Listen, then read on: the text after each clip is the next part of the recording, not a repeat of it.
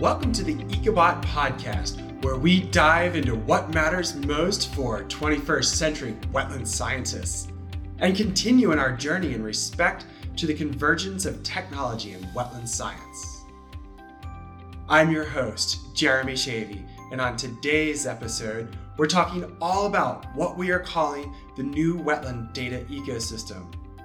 This is the ecotone of geospatial data, GIS models, GNSS receivers, and field data paired with mapping applications that are the essential interconnection of the 21st century wetlands workflow, creating massive levels of efficiency.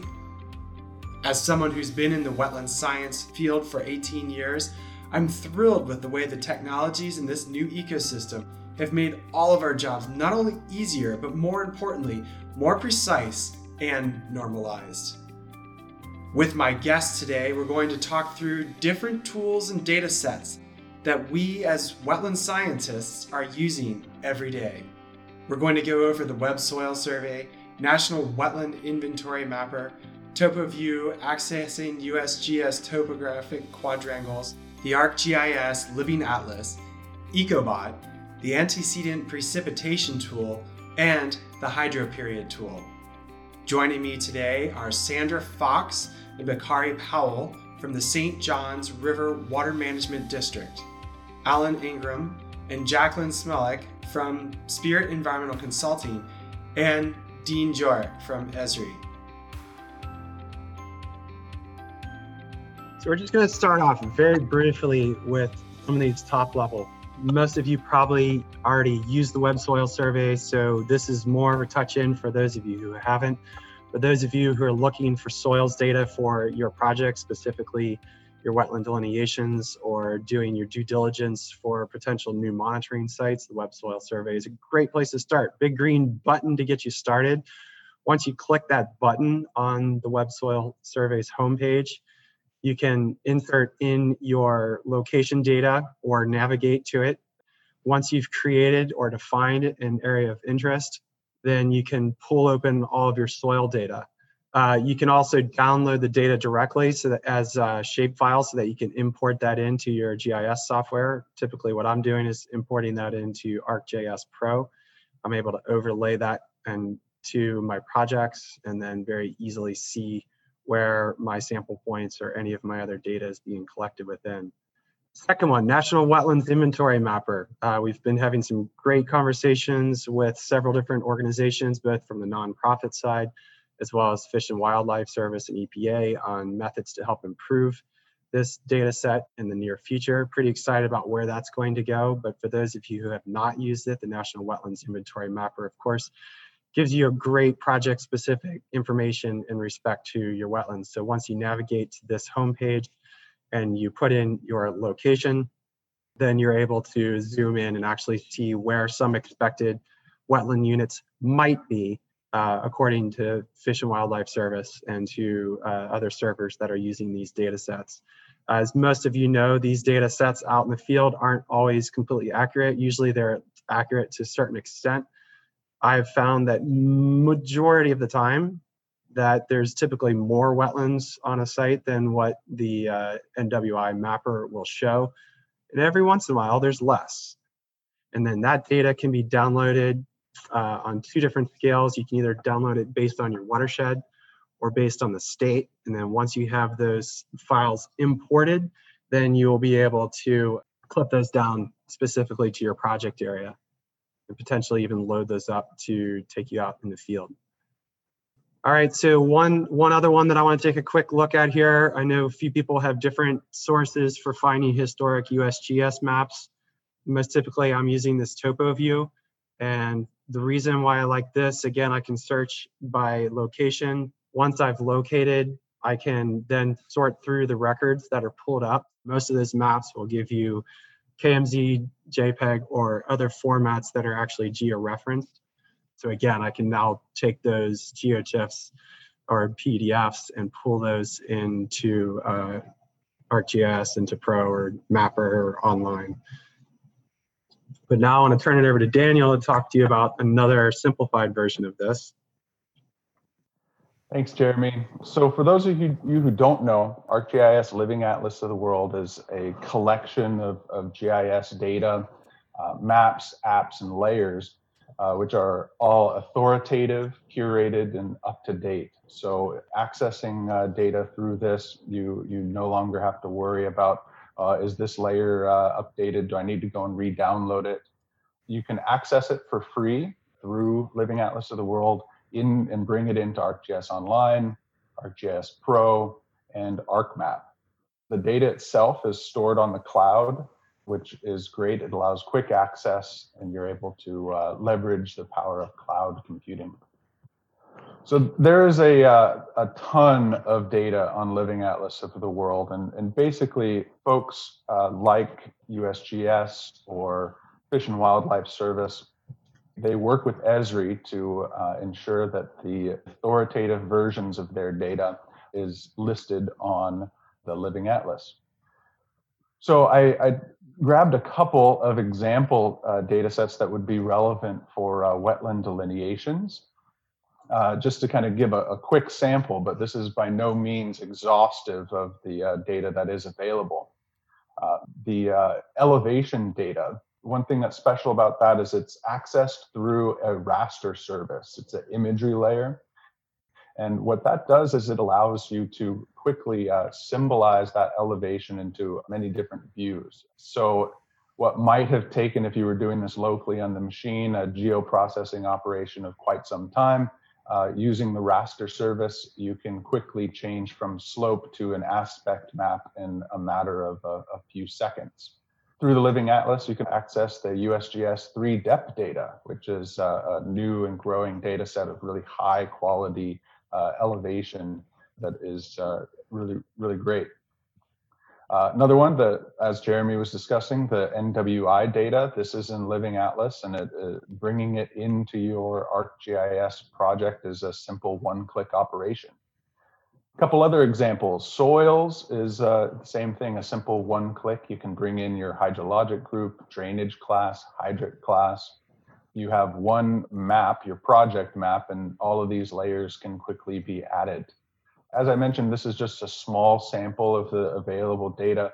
Some other data sets that are uh, relevant to water or uh, environmental projects uh, would be hydrography, live stream gauges, flood hazard, we have a large collection of green infrastructure data sets, uh, land use, land cover, weather, water quality. These are uh, just a few really compelling data sets that you have quick access to.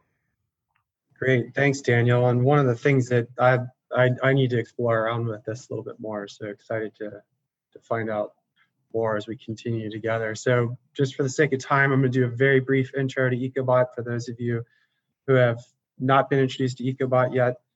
Essentially, we are replacing the pen and paper process in a hyper specific workflow centric tool that is designed to save time, efficiency, and also really cr- provide a lot of specific lookup tools for the wetland delineation and monitoring for mitigation banking purposes. And so we're very happy to be partnered with Esri to be able to create some pretty awesome functionality here and some interrelationship between the softwares from the field to the office. But we want to take a look at a couple of tools that are getting pretty exciting here today. So we're going to go ahead and jump into our first case study here.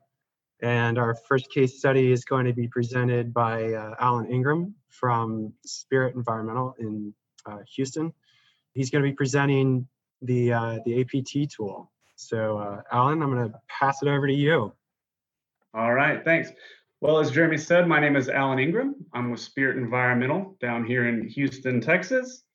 Um, I've been with Spirit since 2017. I graduated from Stephen F. Austin with a degree in environmental science. Prior to working for Spirit, I was in compliance for oil and gas in North Texas and I've been doing wetland delineations for about two years now, so I'm relatively new to it, relatively speaking, anyhow.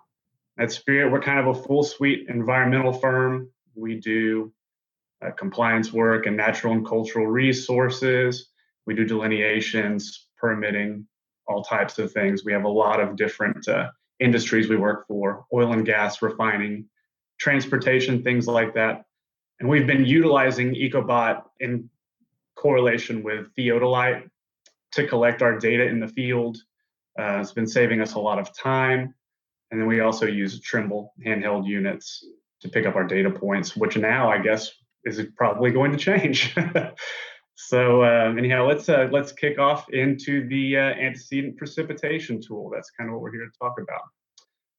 So the antecedent precipitation tool, uh, it's it's brand new uh, this year. It's still in its beta testing form. You can't even get it right now off of the Corps website, and you kind of use it to simplify your rainfall analysis under the new NWPR, the Navigable Waters Protection Rule.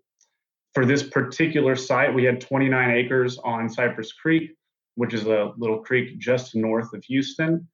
We're trying to do our wetland delineations, you know, identify our, our wetlands, our water bodies um, in this area, try to figure out um, how we're going to end up mitigating for this project.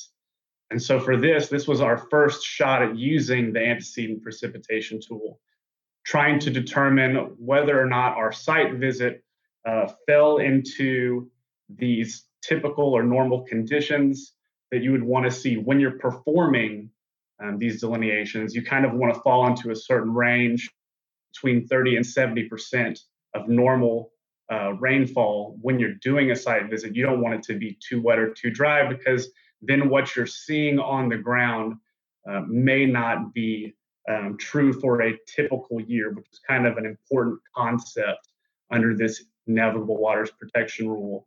They don't want you to be doing your delineations during periods of flooding or periods of big drought. They kind of want it, what you're seeing on the ground, to be typical for um, the area that you're doing your delineation. So when you download and open up the APT tool, you kind of get this that one little uh, bar there, and all you do is you enter your lat longs and you run the program. So you download it to your desktop, and it's got this web interface kind of where it where it's pulling in this average 30 year uh, rainfall data for the area that you're in based off the coordinates that you give it. Now, that could fall within about a 30 mile radius of your site, but it's pulling a lot of this historical data.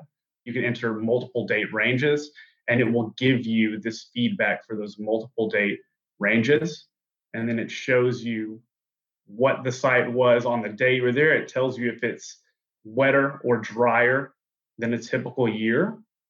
So, as I was saying before, our outcome for this particular project area, based on the data that we got back, that it was a little too wet to really be performing our delineation on that date. We had to go back and do it on another date when we fell into our typical rainfall conditions um, for a typical year.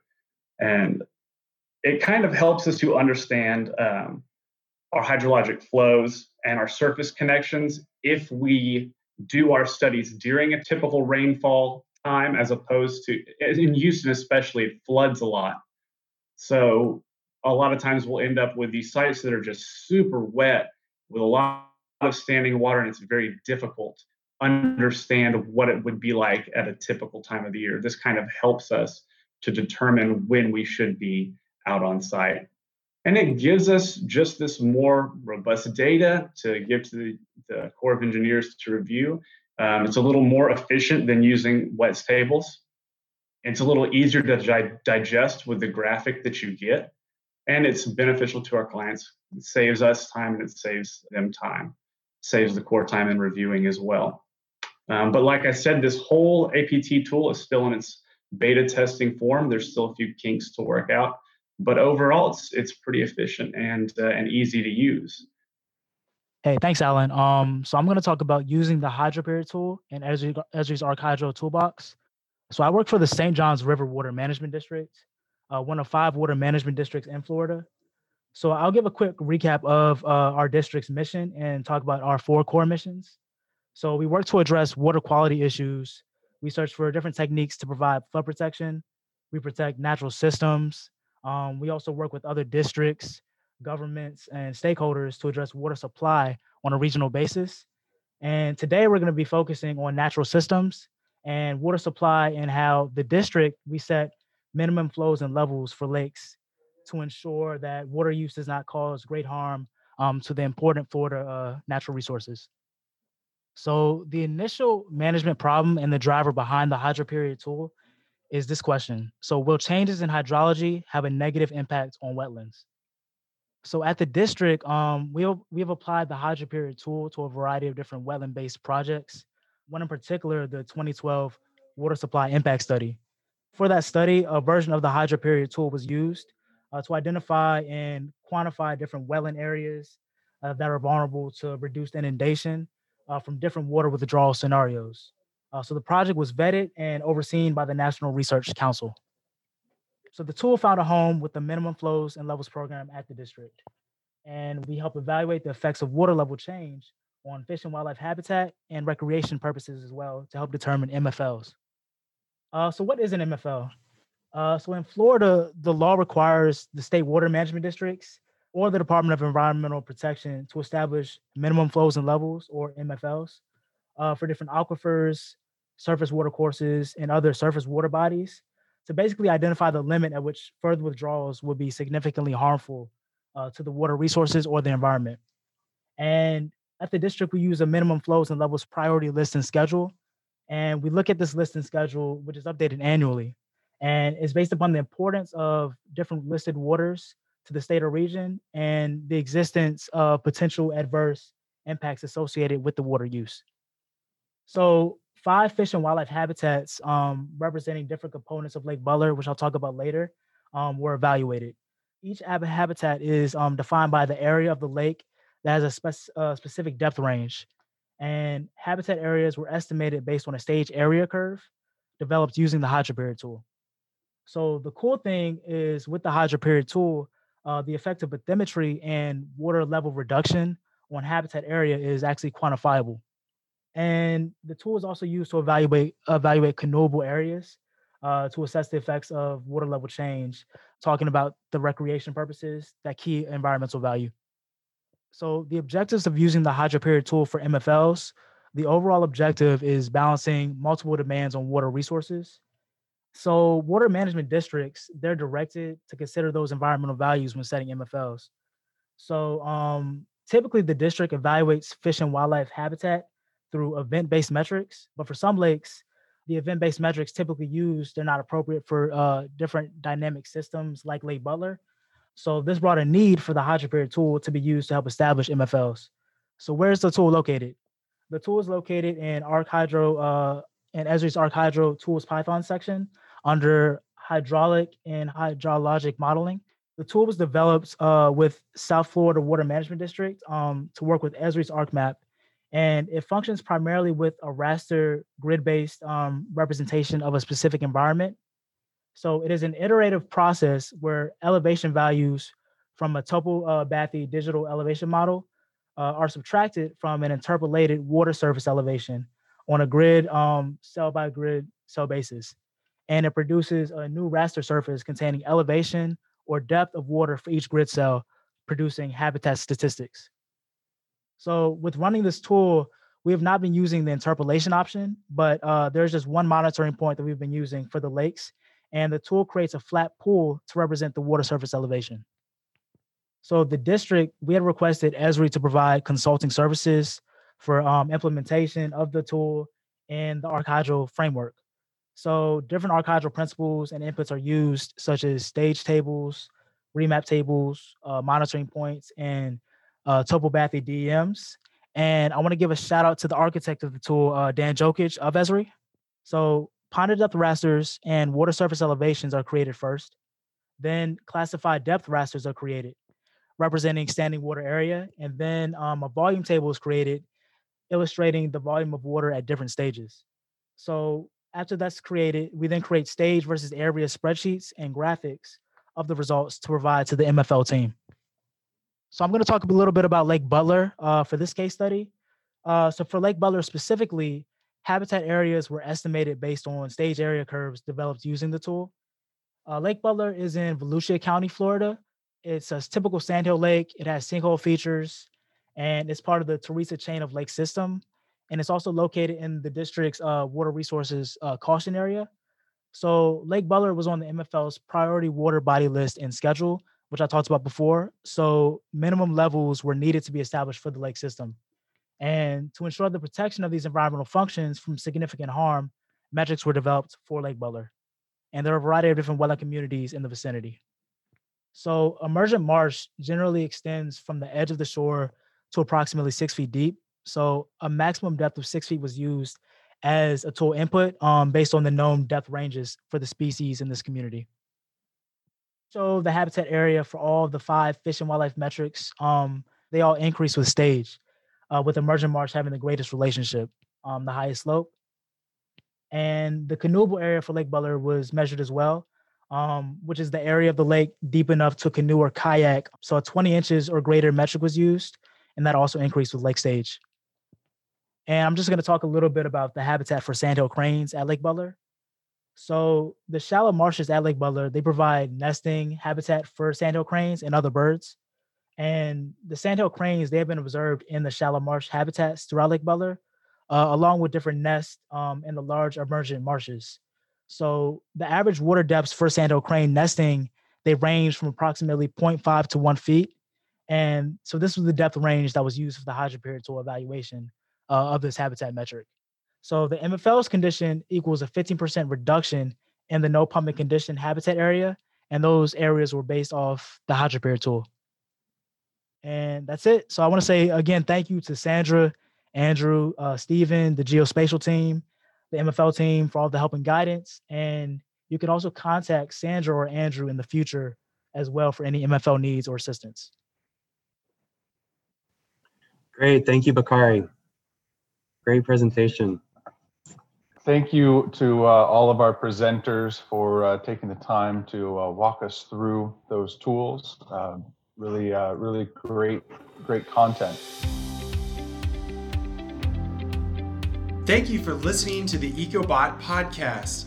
On the next episode, we'll hear more from our panel as they answer questions on the wetland data ecosystem.